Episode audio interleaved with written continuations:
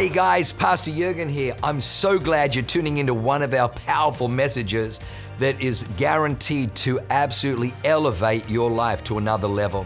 At Awaken, we only want to preach fresh, real, powerful to help you grow stronger in your walk with God, develop your faith so you can take more territory. I'm praying that God blesses you and enriches your soul as you listen to this amazing word from God. God bless you. Uh, I'm thrilled to be here. Uh, I hail from the Northeast, not New York, no, Escondido. I am just up the road, northeast, uh, and uh, and I am uh, my wife and I uh, attend North Campus, San Marcos, with Pastor Matt Michaela. We sit under their leadership and absolutely love them.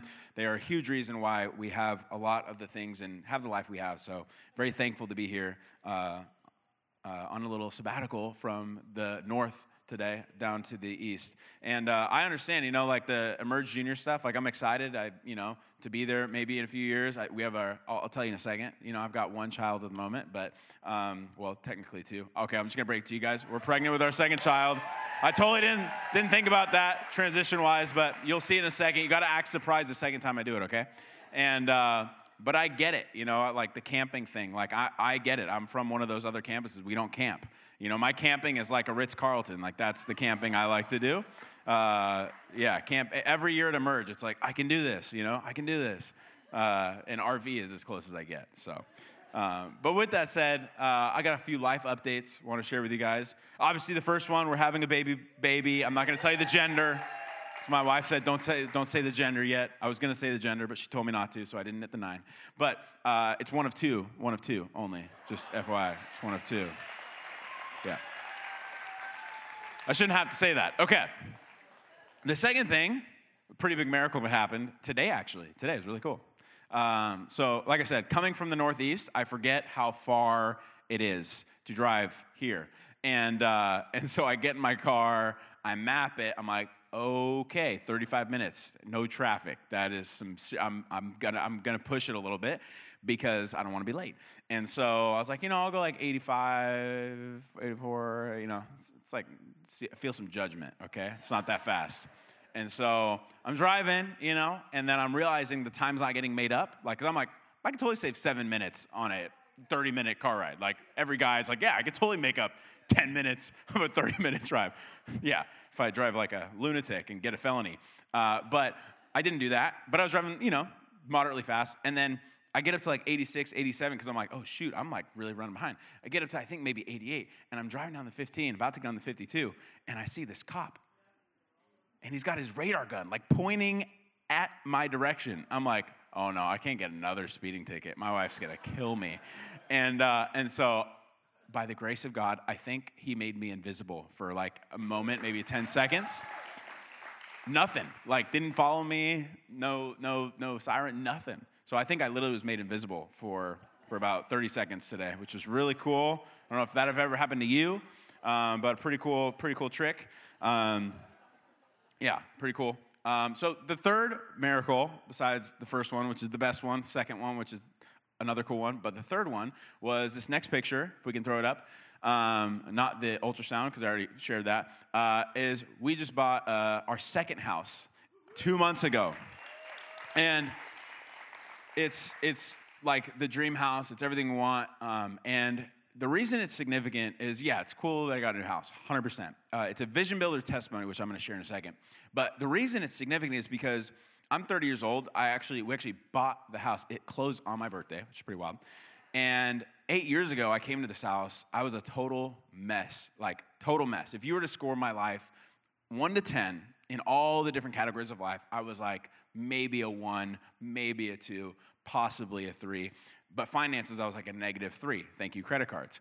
I was given, uh, well, I wasn't given, I took, I had this $100,000 saved up that my, my grandparents, great grandparents, like had saved up for me. Like great grandparents that came over from russia immigrated to the us like saved up this money for their grandson to go to college. And i was like yeah screw college a year and a half in and i'm just going to run and take the money. Prodigal son it wish i knew that that was a thing beforehand because i would have read it and been like that's dumb. Don't do that. Save the money buy a house do something smart with it. But no i went and partied traveled did everything the world told me to do. Is to go, you know, go party your face off, you'll feel better. didn't feel better. Uh, go buy a nice car and you'll feel better about yourself, feel like a man. Did that, didn't feel it. I spent this $100,000 in a year and a half, blew everything I had, and then at the, like my most broken version of myself, I got an invite to Awaken Church. And then my life was, I got saved. My life was totally transformed. But eight years ago, eight being new beginnings, was when I gave my life to Jesus. And I thought if there's one thing, like I know God could restore this. He could restore my, you know, my health. He could restore my emotional health. He could restore my he could restore all these things. But can he really restore the thing that I jacked up the most and was the most ashamed about and didn't even want to tell people how bad I messed up financially? And yet he has done so. Two houses later, what God has done in my life, because we gave him our life, we gave him our trust we tithe, we give the vision builders, and, and God was able to do exceedingly abundantly above all we could ask, or imagine. And so, being that we are, you know, a month out from vision builders, I have been preaching this message, not this message, because you guys are getting a new one, um, but I've been preaching this message called The Climb, and I preached it in a couple places, and I was going to preach it here until this week. God's like, no, you're not preaching that. I'm like, God, I already have it done. I'm on vacation. I'd like to just be on vacation and not message prep and uh, and so I kind of honestly just didn't didn't listen. And then Thursday night comes, and God's like, "I really have something for you." And we're driving back, and so I get this whole download, and I think it's just for you guys. I don't even know if I'm ever going to preach this again, but I but I, I think it's yeah, I'm excited to preach it. But with that said, I did want to still share the Vision Builders testimony because I know a lot of us are wrapping up our Vision Builders. Um, I know some of us, maybe you could take the picture down, although that is my beautiful wife, Tanae, and my beautiful daughter, Brielle.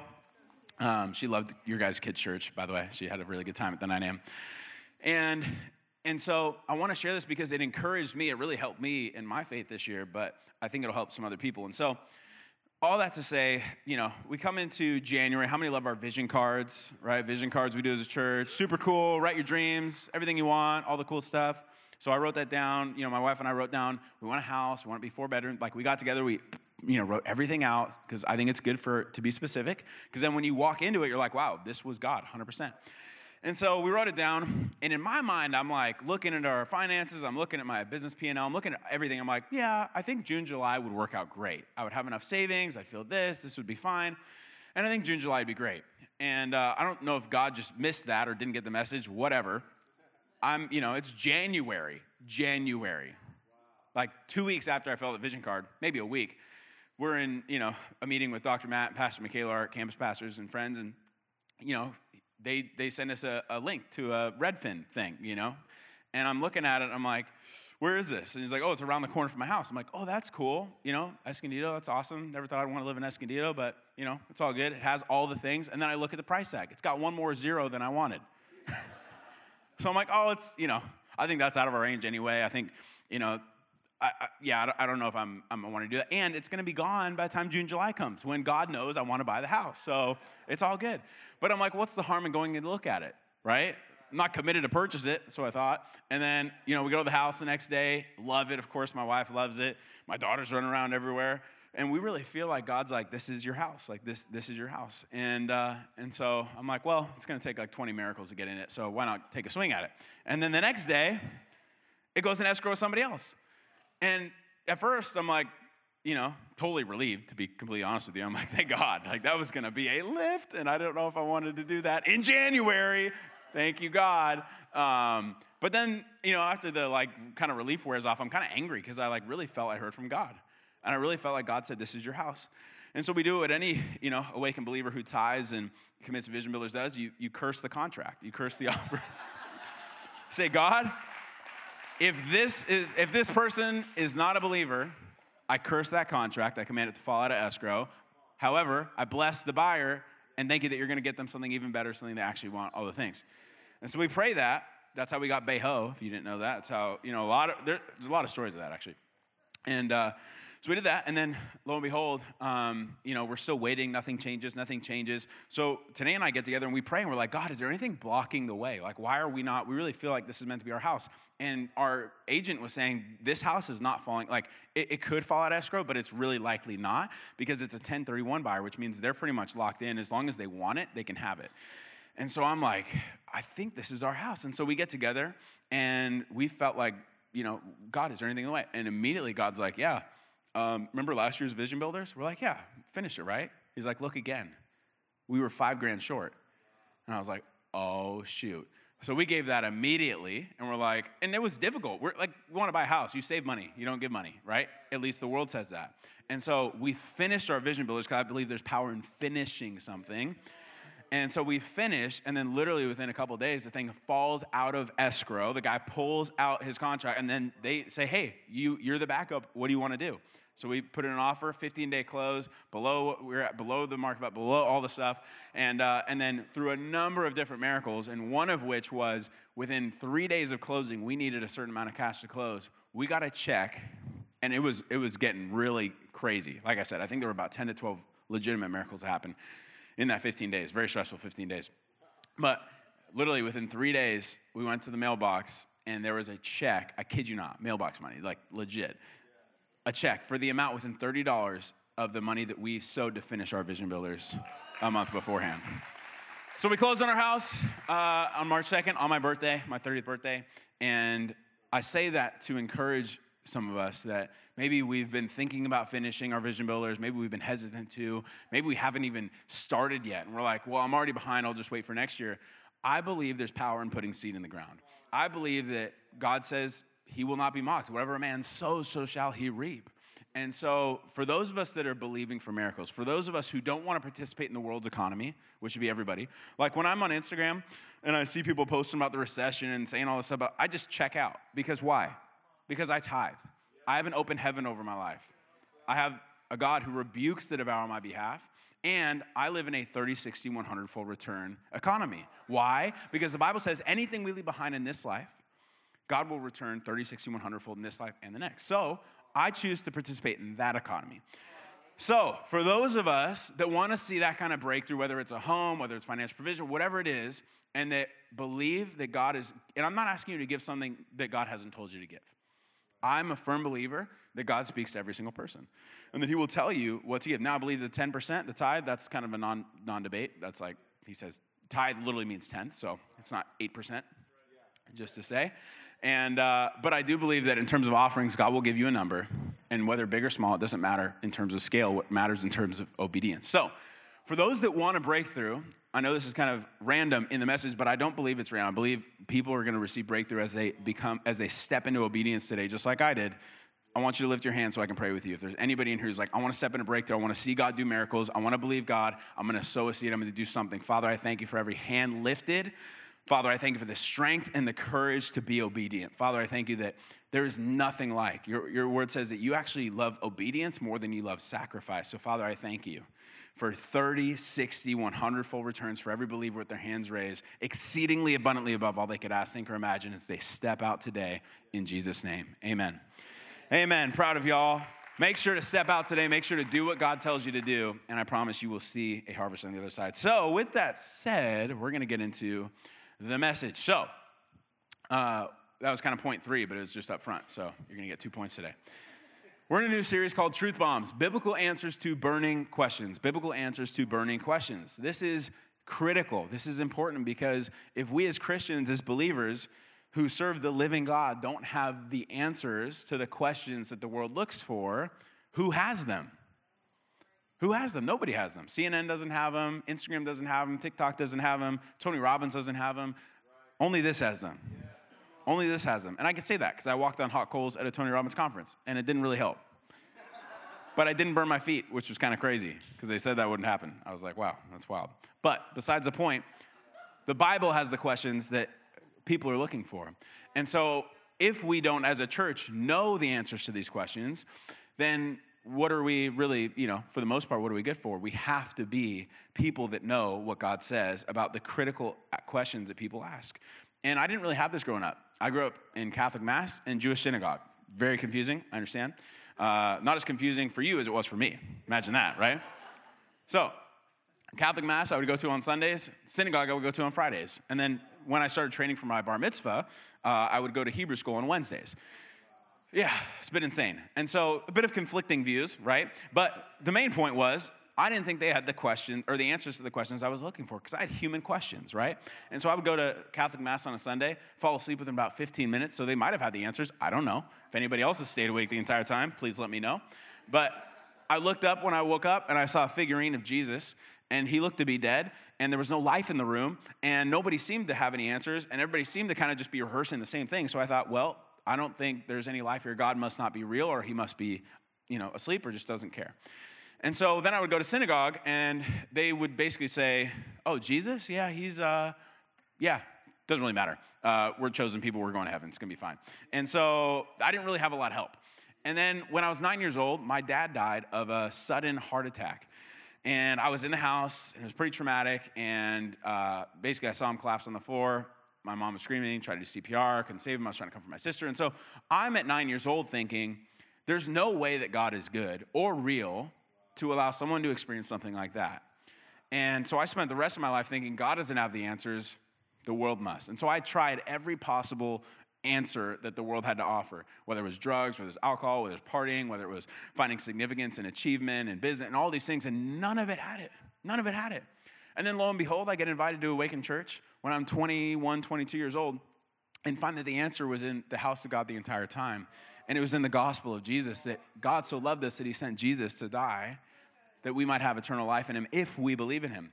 And so one of the questions that I was very thankful to have answered when I came to church was if God is good and real, then why do bad things happen? So that's going to be the first question I answer. And then the second question, 21 minutes, it's going to be really, really, really great. And then the second question, uh, you'll see in a second. So the first question, the, the good news is it's very simple. God designed Eve or Eden, right? It was the initial kind of earth, and he designed it to be perfect, right? There was no sickness, there was no disease, there was, there was no bad, like nothing bad happened, right? The Raiders won the Super Bowl every year, right? Yeah, yeah, I got a couple. I knew there was be a couple cheers. Come on, every time, just one or two. Um, and, and so the reality was perfection. But then humanity, Adam and Eve, took hold of that perfection and questioned if God actually had the best for them. Because the serpent came, devil came and questioned, hey, has God really said? Don't you know that you'll be just like him? In other words, God's holding out on you.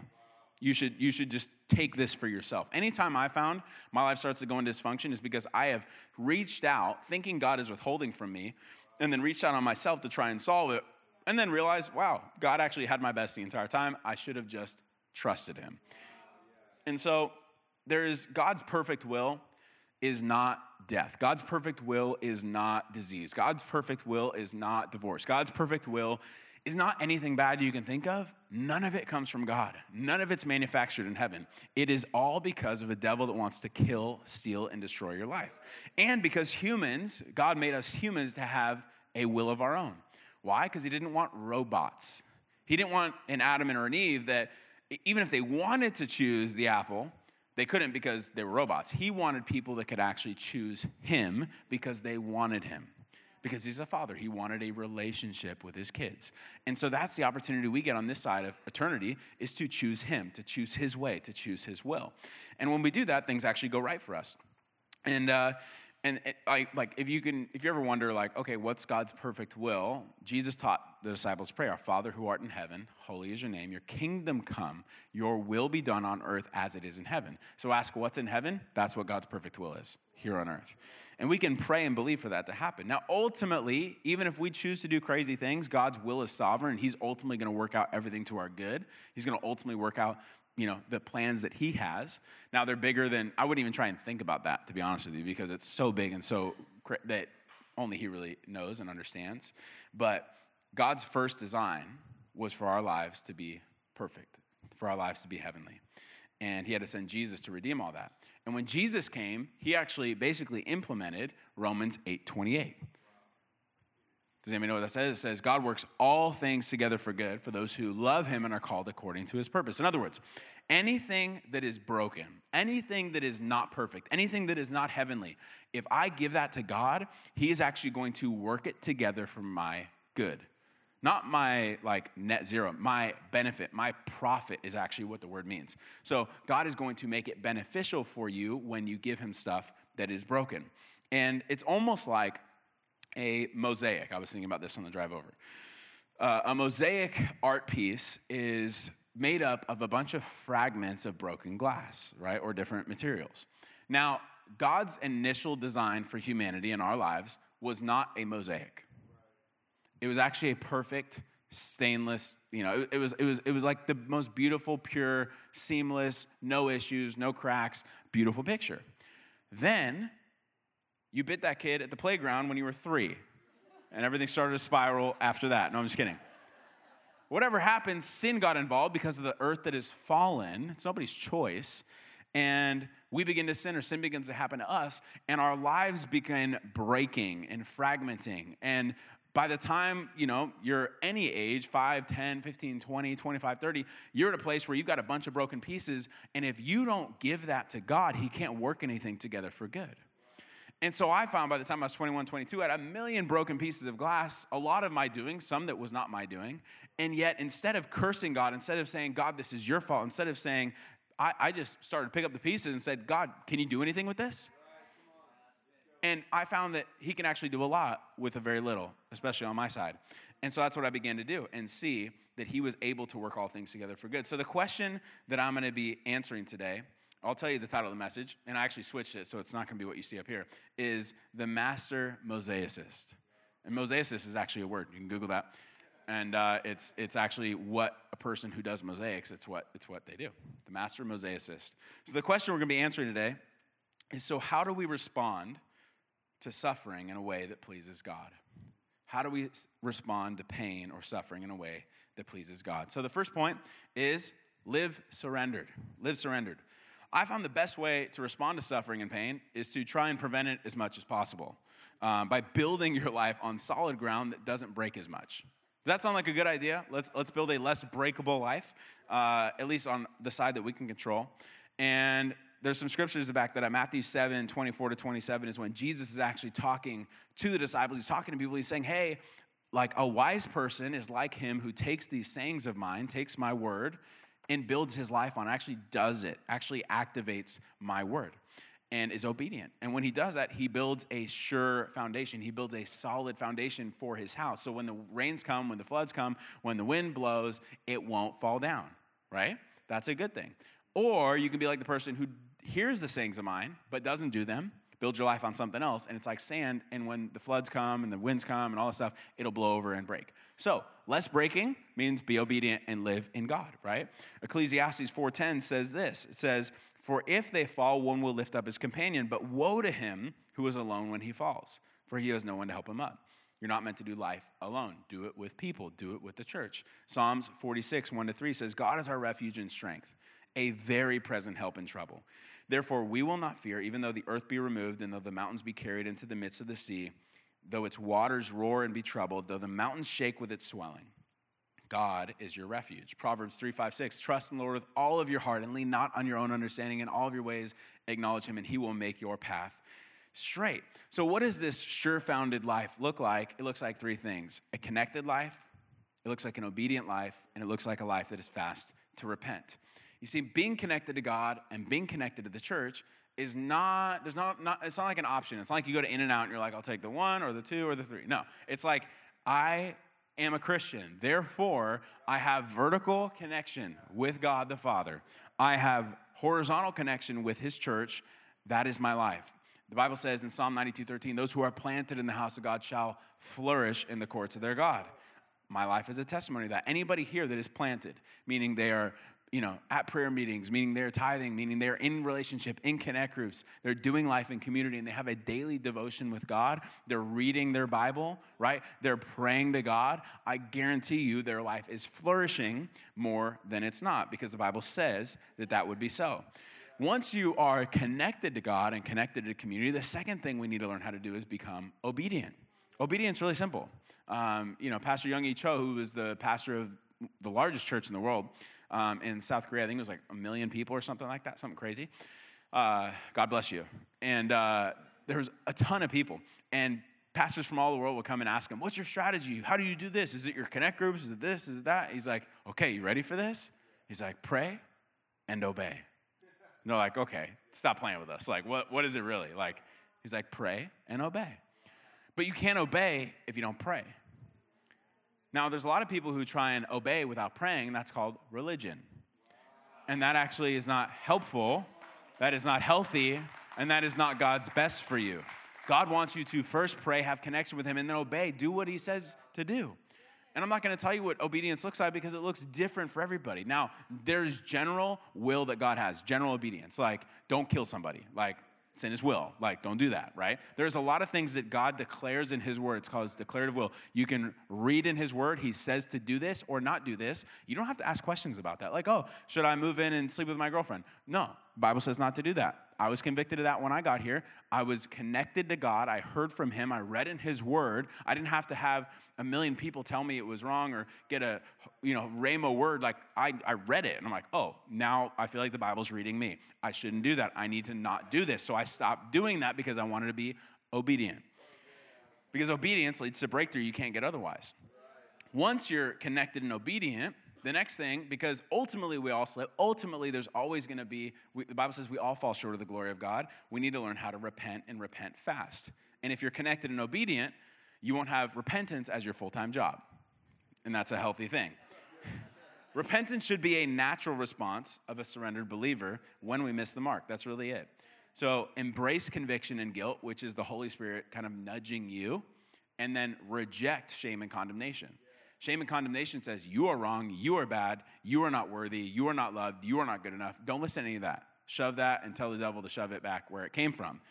But embrace conviction and guilt, which is Holy Spirit saying, This is wrong. Hey, do this. Hey, I ask you, like, embrace that because, like, I literally had that happen today. I've been putting off something that I wanted to ignore was God for the last two weeks because it was inconvenient and kind of, uh, you know, honestly, a bit like, oh my God, I don't, I don't think I can do that right now. And then God's like, hey, you, you need to do this. And you, you kind of know it's God, but until sometimes you just have to take a step and believe that it's Him. And I did it, and immediately peace came. And some of us are thinking, oh, well, just because if I'm stressed, that's not from God. Like, God doesn't want me stressed. Okay, well, ask King Saul, who God sent a distressing spirit to. Explain that, you know, like there's God will nudge us in different ways. And if you've been agitated at ever times by the Holy Ghost trying to nudge you, you know what I'm talking about. But it's just better to be obedient. And then when we don't, just repent. Say, God, I'm sorry, I messed up. And then change your mind through the renewing of your mind with God's word and then through discipline. There's gonna be some things you have to do both. You can't just speak God's word. I'm pure, I'm pure, I'm pure. You're gonna have to delete the browser. You're going to have to turn off the thing. You're going to have to tell people to hold you accountable. You're going to have to do some things in the discipline side of things if you really want to see your mind changed. And, you know, living surrendered and living with this sure ground was something that I obviously knew I needed to do as a believer and that I wanted to do, but it had to be something intentional that I chose to do and I made a lifestyle. And I remember, uh, you know, I was praying pretty consistently. I was reading my Bible pretty consistently, you know, a year, two years in to being a Christian.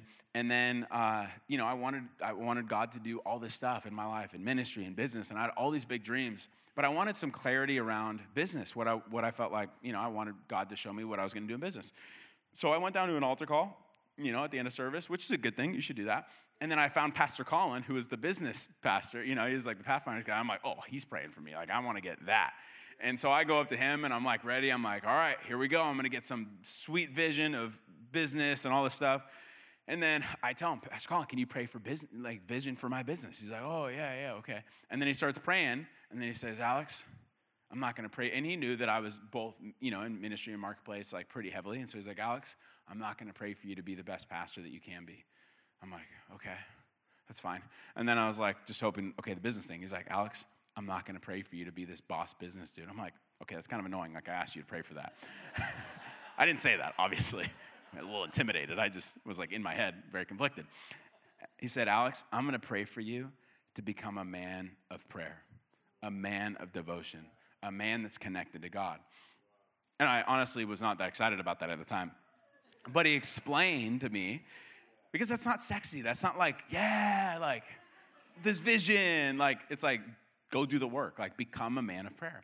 But he said, Alex, I couldn't have the life I had, and he has a pretty wild, like, what God's doing in his life in Boise and Pathfinders and business, like, extremely carrying a lot of significant weight. And he said, I couldn't do what I do if I didn't become the man of prayer, become the man of God. And so he spends about 90 minutes in prayer and devotion almost every morning. And I was like, well, I'm not there yet, but I will commit to growing. I was doing about maybe like you know, 15, like I said, I was pretty inconsistent, but I said, I'm going to start with 30 minutes a day. And I'm going to start with that like four days a week. And I started with that. And what God has built on my life on top of that is astronomical, is bigger than I could ask, think, or imagine because I didn't just want the stuff. The Bible says, Seek first the kingdom of God and his righteousness, and all these things shall be added to. If you want the adding, you've got to seek first the kingdom.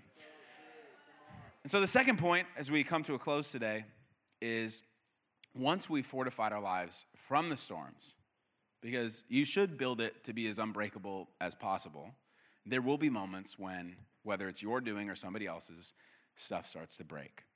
And you've got to know what to do when that happens. And so the second point is learn to rest in the unknown. Because there are moments in our lives when we do everything possible. We tithe, we give, we serve, we show up, we do connect groups, we do, we do all the things, right? We listen to God, we obey, we repent, we do all the things, and yet still something breaks. And that could be a loss in business. That could be, you know, a, a marriage, you know, on the brink. It could be a kid off the rails. It could be someone literally dying in your family. It could be a number of things, but stuff that's in your control, some stuff that's out of your control. But we have to know what to do when these things happen. It's in these moments that our faith is tested. And honestly, it's an opportunity we don't get in heaven to worship God, to trust Him, even when our circumstances aren't heavenly. Because the Bible says in Revelation 21 4, which I'm not going to put up right now, that God wipes every tear away. There won't be any crime, there won't be any sorrow, there won't be any death, that it's a perfect place. So, in the meantime, how do we trust God when things aren't perfect? James 1 2 to 4 says this My brethren, my homies, my peeps, count it all joy when you fall into various trials, knowing that the testing of your faith produces patience. It sounds like a cuss word. But let patience have its perfect work, that you may be perfect and complete, lacking nothing. Romans 5 3 to 5 says, And not only that, but we also glory in tribulation. Just FYI, different writers here, different writers. Like, because if it was just one guy saying we should love suffering, like you kick that guy out, you take the pen out, and don't let him write anymore. But it's multiple people, so we can't do that. Knowing that tribulation produces perseverance, and perseverance, character, and character, hope. Now, hope does not disappoint because the love of God has been poured out in our hearts by the Holy Spirit who is given to us. So, there are four things that we can do when we don't understand, when we don't know what to do with the suffering or the pain that we didn't cause and just happened to us. The first is push and give God all the pieces at the same time.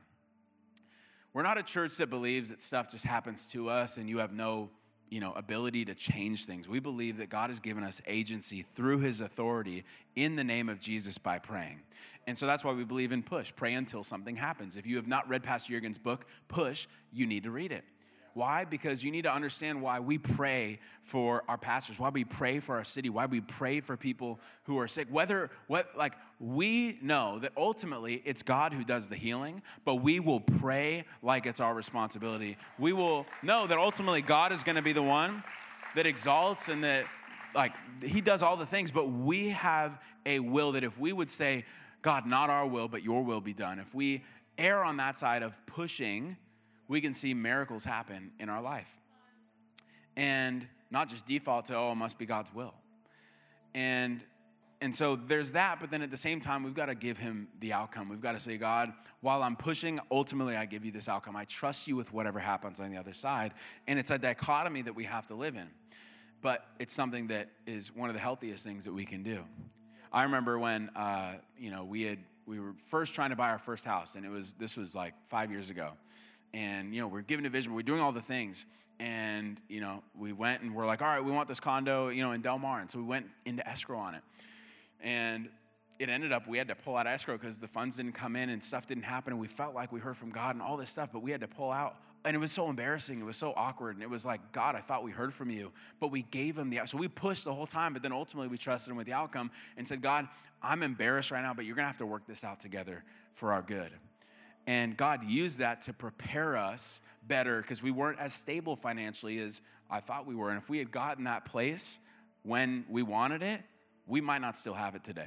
I believe God's able to do incredible things, but at the same time, we have some responsibilities we got to take care of, and I had to take care of some responsibilities. And so I'm thankful. I didn't see it at the time, but I'm thankful because I gave him the outcome and I said, God, I'm going to give you these broken pieces. And then he worked it out together where in two years we bought two properties. And you know, I don't know if that would have happened if I didn't just trust him with that outcome and say, I'll go again. The second thing we need to do is set joy before us. Hebrews 12, 2 says this it says, looking unto Jesus, the author and the finisher of our faith, who for the joy that was set before him endured the cross, despising the shame, and has sat down at the right hand of the throne of God. You see, Jesus set joy before him to go through the most painful suffering that we could ever know possible. He set joy before him. And no, it wasn't a smiling face. It wasn't, you know, just like, oh, I can't wait to get to heaven so I can have a McFlurry. Like, it wasn't, it wasn't just some random ethereal thing. The Bible says he set joy before him. And if we read another thing that Jesus talked about, which is the story of the talents, the master comes to, you know, parable. He gives, you know, th- three sets of talents to people.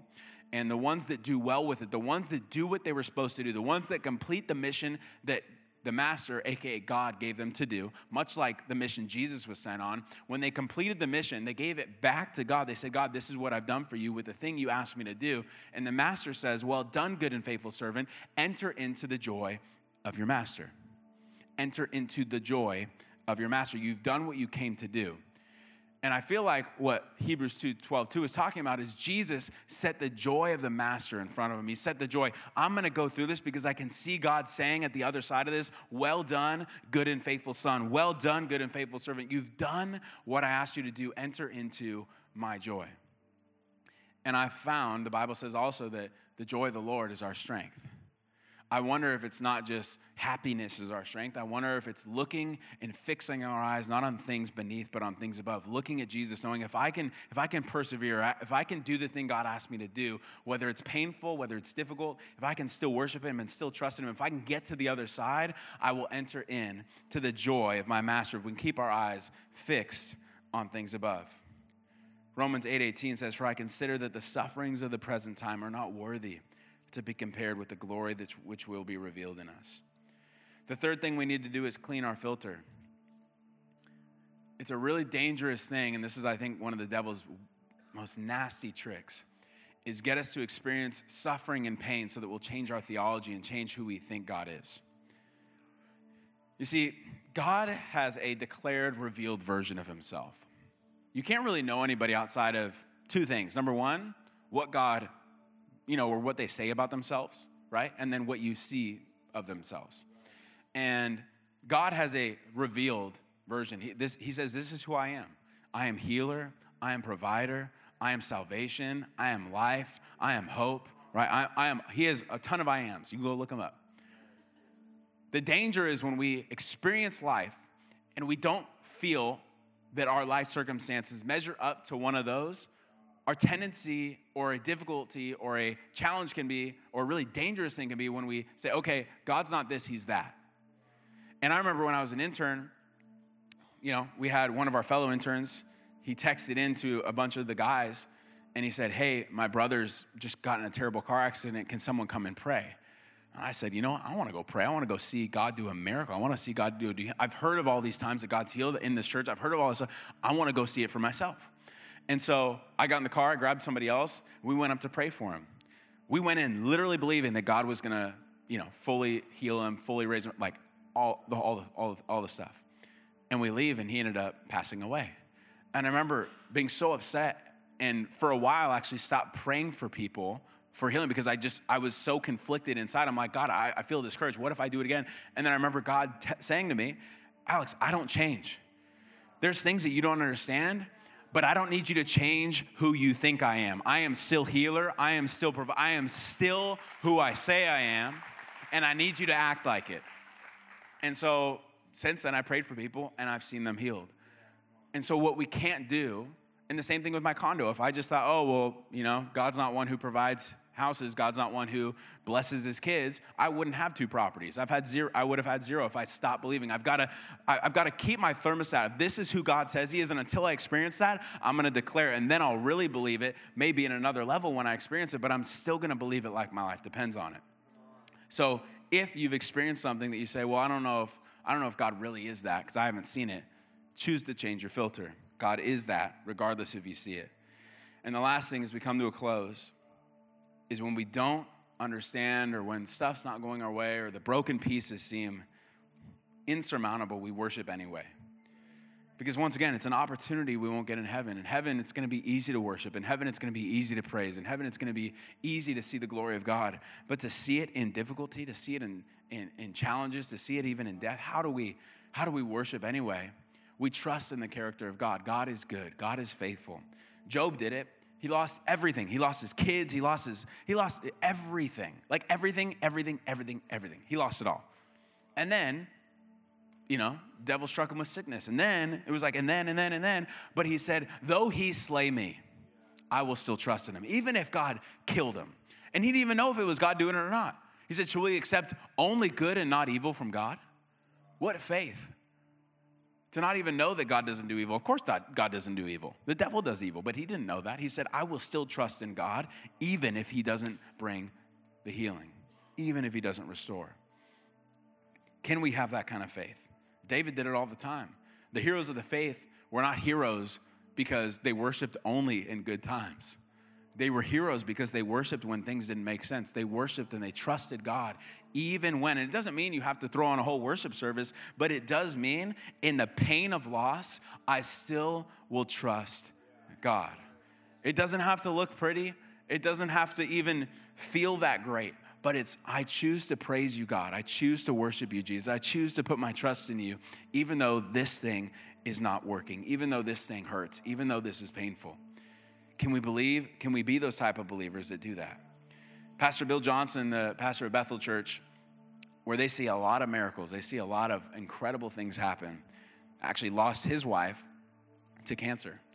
And it was about a year ago. And I remember it clearly because, every, you know, there was a lot of people praying for her and believing for her to be healed. And for someone that operates in so much, like in healing and miracles and all these things, for his wife not to be healed, like, how do you reckon with that? And three days later, after she passed, he was up there preaching. And he said two things that really messed me up. He said, The backslider in heart will always judge God by what he didn't do. But those who run with tenderness for who he is will always define him, God, by what he has said, what he has promised, and what he has done.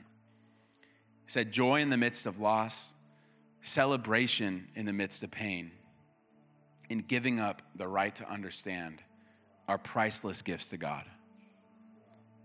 Joy in the midst of loss, celebration in the midst of pain and giving up the right to understand are priceless gifts to God. Why? Because when we get to heaven, we'll understand. When we get to heaven, it'll be easy to celebrate. When it'll be get to heaven, it'll be easy to have joy. But having it here, that is what pleases God. So can we be the type of believers who trust God regardless of our ability to understand? So I'm going to pray for a couple types of people real quick. And then at the end, the very end, the ministry team will be down here. And if, and if you need to come up and, and, and whether it's repent, whether it's trust God with something, whether it's, God, I worship you even though this is difficult, I want you to be able to come down at the end and receive some prayer. But everyone, bow your heads, close your eyes real quick. I'm going to pray as we close out. So, the two types of people first type of person I want to pray for, maybe you're like me, how I came eight years ago and didn't know God, didn't have a relationship with Him and then came to a service much like this and heard that God so loved me that he sent his only son, Jesus, to die on a cross, be raised three days later, and sit at the right hand of God, interceding on my behalf so that I might have life and life abundantly here on earth and in heaven, eternal life with him. That if I just believe with my heart and confess with my mouth that Jesus Christ is Lord, that everything can change and that I can live in heaven for eternity then I want to pray for you, and I'm going to ask you to lift your hand in a moment. The second type of person is maybe you once walked with God, ran with God, you were, you know, a believer, but then you fell away, ran away, walked away. It doesn't matter. Fact is, you're here today and you're saying, I need to get right with God again. I need to be in right relationship with Him. Friend, if that's you, on the count of three, I want you to lift your hand. If you're one of those two types of people, lift your hand so I know who I'm praying for. One, beautiful, I already see hands. Two, I promise you'll never be the same. Three, if you could just lift your hand wherever you're at, just so I know who I'm praying for. Beautiful. I see that hand. Thank you, Jesus. I see that hand. If your heart's beating super fast, just lift your hand because that's God wanting to wanting to knock on the door of your heart. Thank you, Jesus. I see that hand. Beautiful. I see that hand. Beautiful. Thank you, Jesus. Okay, let's all stand to our feet real quick. There are a few people that, that lifted their hands, so we're gonna, we're gonna pray with them. And uh, all of us have done this in this room at some point or another. If you raised your hand, what I want you to do is say this with all of your heart, all of your strength, all of your might. Say this with everything in you because this is the moment that you're going to invite Jesus Christ, the living God, to come and live with you, come into your heart. He's going to fill you with his life, with his strength, and you're going to begin to walk with him and you're going to see your life completely change. So, everybody else, we're going to say this because we said it before. Let's all say this together Dear Jesus, thank you for what you did on the cross. You took my sin, you took death, and you gave me eternal life. I choose to believe in you. I make you my Savior and my Lord. Fill me with your Spirit. I commit to walking with you, trusting in you, and worship you all the days of my life. In Jesus' name. And everybody said, Amen. Amen. Come on, let's celebrate with those people that just raised their hands. We're so proud of you. This is an incredible day. Angels are partying. We have a team that has a Bible and a book called Following Jesus and a gift they want to give you. They want to pray with you. So if they come up and approach you, just know that's what they're doing. Why don't you just lift your hands real quick? I want to pray for you, and then I'm going to hand it over to Pastor Michael as we close. Father, I thank you. I thank you that your word says that we can be strong, that we can be filled with faith, that we can walk by your spirit, not by sight, but by faith here on earth. Father, I thank you that we would walk and trust in you with all of our heart, lean not on our own understanding, and in all of our ways acknowledge you, and you would make straight the path of every person in this room. Give us the strength to be obedient. Give us the strength to walk with you. Give us the purpose and the life and the vitality to do what you've called us to do. Father, I thank you that you would take every broken piece of our life as we surrender it to you, and you would work it all together for their good.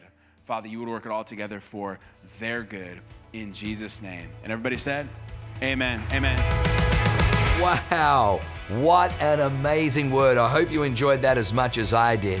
Hey, listen, for more information about our church, go to www.awakenchurch.com or subscribe to our YouTube channel if you haven't already and download our app. It is amazing. It is chock full of incredible messages, information about upcoming events, and you can even support our ministry if you feel so inclined.